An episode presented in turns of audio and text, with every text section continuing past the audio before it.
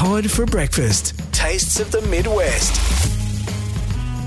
So uh, back again for uh, 2023 for Tastes of the Midwest, uh, talking about that local produce uh, from right across the region. And uh, today we've got a special guest, uh, Matt Rutter. How you doing? Yeah, good, Todd. How are you going? Doing well, thank you very much. Now, uh, we're here to talk about uh, a produce that oh, a lot of people probably know about, a lot of people probably tasted, uh, and an industry that a lot of people probably worked in as well. Yeah. Uh, we are going to be talking seafood, and you are CEO, uh, part of Geraldton's Fisherman's Co-op. Yep. So, look, before we get into a bit of you, let's just touch on uh, the Fisherman's Co-op. Uh, just Mm. quickly uh, for the moment. What exactly is it for those out there who may not be aware of, of what it is? Sure. So it's a cooperative uh, which is made up of exclusively Western rock lobster fishers or crayfish fishermen. And it was formed in 1950 by a small group out of Geraldton, actually, and that's where the name Geraldton Fishermen's Co-op comes from. Uh, who and, and these fishers wanted to take control of their own destiny and decided to set up and bypass the middleman and set up um, a direct channel from their boat all the way to the customer. And over the last 70 years, we've grown to become the largest uh, rock lobster exporter in the world, actually. And uh, now not only uh, taking catch from Geraldton, but also as far north as Denham, right the way down to Augusta, about 1,200 uh, kilometres of coastline. So, Yeah. yeah, it's a really good news story. And as a cooperative, it's very different to a corporate entity in that we exist to really return value back to the fishers who are the producers and the communities that they live in. We're not we're not a company which is trying to make profit off them or off the customers. It's all about um, our fishers and their families. Well, yeah, uh, making a living, essentially, Yeah. paying those Yeah. bills. Yep. Um, and it's interesting, interesting you mentioned, yeah, cut out the middleman, which is what you hear a lot about today. People trying to cut out that middleman, you know, trying to retain more control uh, and retain more of those profits so they can, you know, keep that business a- afloat, uh, essentially. Yep. So it's amazing that something like that started so long ago and still going strong today. Yeah, and the cooperative model's been around for a couple of hundred years. And, you know, I often say to people it's the original social enterprise and it's starting to have a bit of a renaissance now um, in terms of um, people understanding that it is a community focused um, business. It's not about making money for shareholders, it's about making money for the people who really deserve it. Yeah. Um, or, you know, returning, it doesn't have to be money, just returning value somehow back to the community. So where does your relationship with the, the sea seafood begin? As the co op, so. Oh, um, perhaps just going back a little back further. Perhaps, Oh, perhaps when Matt, Matt. Matt was a, Matt Well- was a little younger, perhaps a little yeah, shorter. Well, well, I mean, I used to enjoy crabbing on the river, you know, in Yeah. the school holidays um, and so forth. But um, I mean, my my background is actually in agriculture, so I worked Ah. with another great co-op, CBH, for uh, many many years, and and then had the opportunity to step out of grain and into crayfish, and uh, that was a very easy decision Yeah. about nine years ago. So, and started with the co-op as the as the marketing manager there, and and doing all the exporting, and stepped into this role maybe five years ago. Wow, far Yeah, out. Well, you mentioned um, crabbing as a kid. So, how would you guys prepare the crabs? How would you how would you eat them? Oh, we just boil them, roll out the newspaper on the table, Yeah. get some vinegar and a very fresh bread, and that's all you need. Yeah, yeah, Uh, and some butter, of course. Oh, yeah. and some butter, of course, Yeah, of course. um, what have you found um, in regards to rel the relationship of you know the rock lobster in the Midwest, and not just the um, uh, you know the, the the restaurants, the local businesses who obviously Mm. support it, they buy it, they make it, um, but uh, just the general consumers, the day to day person, uh, and the rock lobster itself. What's that relationship like at the moment? Yeah, I think it's. Um, I think we've got a really positive relationship with the consumer, and I think we're we're lucky in the sense that it's uh, it's it truly is one of the world's greatest fisheries. And the resource is not only enjoyed by the fishers, the commercial fishers, but um, there's countless um, recreational fishers out there as well. So, as a shared resource, um, it's part of the WA DNA and part of our culture. I think, um, you know, out of Geraldton here, you've got the boats, the rec boats going out every day and catching, um, catching crays at a rate that people around the world are really envious of. Um, yeah, so I think there's a, as a resource and as a con- connection with the community, I think it's um, I, I think it's just such a wonderful story our fishery because it's um, the way that it's managed um, at a government level and the way that the industry and the recreationals work together. Uh, one of the we were the world's first certified sustainable fishery, and um, and that really underpins that connection with the with the consumer. I think. Yeah. So, Hmm. uh, in regards to the rock lobster, I'm sure you've had quite a bit in your time. Yes. So, uh, what are what are some of the, uh, the the very unique and perhaps different ways you've, you've seen it and tasted it being prepared? Because I'm sure uh, there's a lot of different ways that, that Oh, people so cook many. it up. There's so many. I don't know where to start. My current favourite is um, straight out of the. We've just commissioned a new steam cooker, so straight out of the steam cooker, nice and juicy and Wow. hot with a drizzle of truffle oil. Um, God. and that's all you need. That's all you need. So it's just a, a hint of truffle, and then the you know the flavour of the lobster shines through. But there's so many ways. I mean, in China, they've you know they deep fry it, they um, they stir fry it. Um, we sell them whole into delis uh, through Europe. Um, uh, sashimi is a great way to have it as well, and ceviche. wow. um, and it's a in Japan, sashimi is obviously a very big one. We've got lots of customers up there. Um, so there's just so many ways. I don't know where to start. But like I say, the my preference is very simple and just Mm. let that flavour of the lobster shine through. Yeah, I, I guess that's right. Yeah, very, very simple can always be the best way. Yeah. Um, don't do too much to, to it. You know, just perhaps a little bit of seasoning, and, and that's Yeah. all, all you need. Uh, we're chatting to uh, uh, Matt, by the way, uh, from the, he's the CEO of the Geraldton's Fishermen's uh, Co-op, uh, chatting about a, a bit that about that, and uh, yeah, how to prepare the, the good old rock lobster. There is there anything that um, people perhaps aren't too aware of when it does come to the the Fishermen's Co-op itself? Um, you know, we, we've spoken a little bit about it, but uh, do people really understand um, why it's here or, or, or what its purpose is?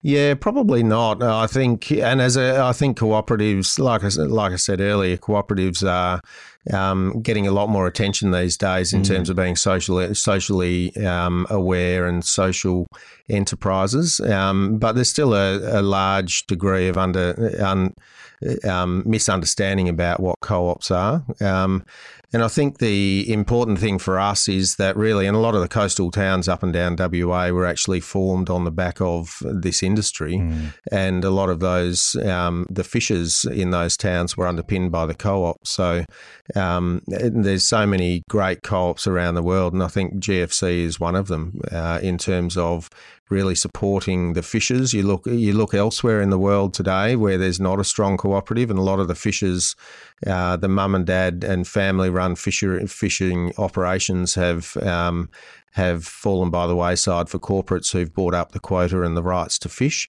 Whereas over here, um, the mums and dads, third, fourth generation fishers are still very much in business. And a lot of that is due to the fact that you've got a co op who's returning all of the value back to them and not trying to take over their livelihood. So, and that then returns to, you know, means a much more vibrant um, coastal community and much more vibrant towns uh, where you've got active mum and dad fishers, um, for want of a better term, Yeah. uh, in those fisheries contributing to the culture. Um, so, yeah, I think that I'm, as you can tell, I'm very passionate Yeah. about the cooperative model. And um, I guess the other thing that I like about it is that I can go overseas and talk to customers anywhere in the world and say, honestly, hand on heart, that when you talk to me, you're talking to our um, hundreds of fishing Yeah. families back here. So you know you're you're buying direct from the fishermen, which um, or the fishers, which a lot of you know companies genuinely can't say. Yeah, and look, as we know, you know, times are tough at the moment. You know, there's a lot of people out there that really want to support local, but it's tough, you know, because you know it's just tight, and you know, people have to to look at the priorities. So, look, um, for people doing it tough out there, I mean, uh, what are ways that they can actually support the industry? You know, because times are tough. Um, people are very passionate about the Midwest, supporting the Midwest. Are there any kind of ways that they can help support it uh, in, in, in different and various ways? Um, well, I think awareness is a big thing. So, really being aware of and understanding, eh, like you say, a lot of um, a lot of people are doing it tough, and um, a lot of primary producers, including the fishers, lately have um, had tough times. And it's at times like that where we need to work together and look for opportunities to work together.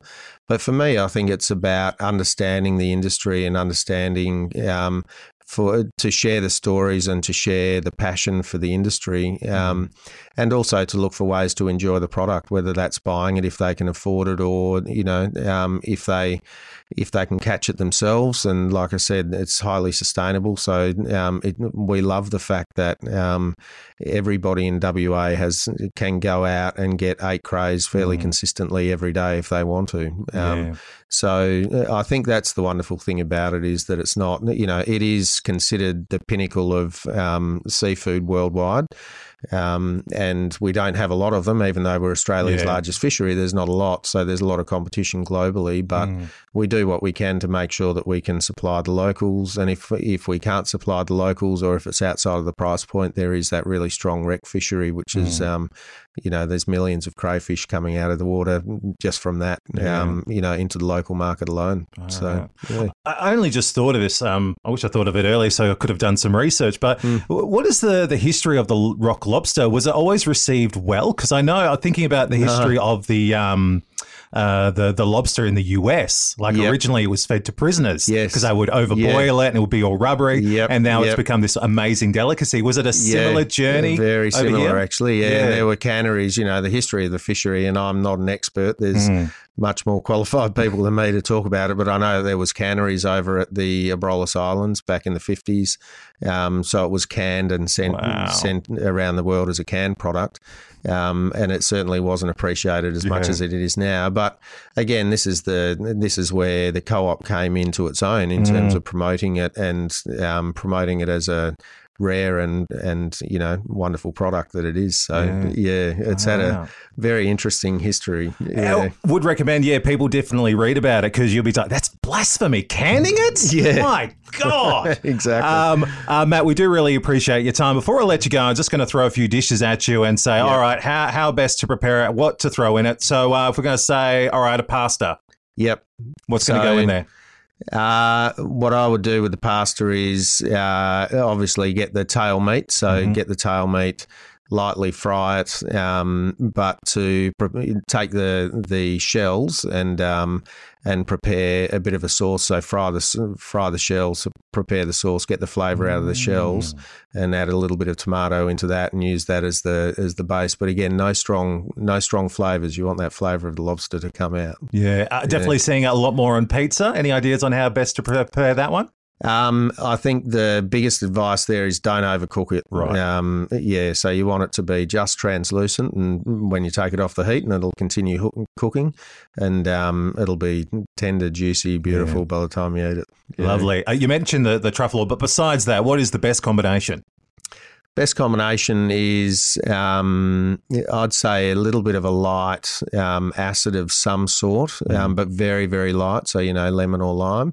Um, and if you did want something a bit stronger, you know, just the classic butter, butter and garlic um, uh, combination. But again, you want to make sure you don't overcook it and mm. you don't want to overpower that flavour. Yeah, yeah. Uh, Matt, really appreciate. It. I mean, folks, we didn't prepare this. I just throw this thought. Oh, let's throw this out and see what Matt comes up with. He knows his stuff. I mean, he is the CEO of Geraldton's Fisherman Co-op. Uh, Matt, we really do appreciate your time and, and all the work and everyone else behind the scenes is putting into yeah what is a, a massive worldwide industry. Um, you know, it's a big part of, of what keeps Geraldton the Midwest going. Of course, uh, keeping families in work, keeping people in yeah. work. Uh, it's so important to uh, the entire community. So yeah, we yeah. thank you. Uh, I thank you on behalf of everyone and you and everyone else behind the scenes keeping it all running. Is there anything else that people should know about, whether it be the rock lobster, uh, the Fisherman's Co-op, or anything in general, or even about yourself?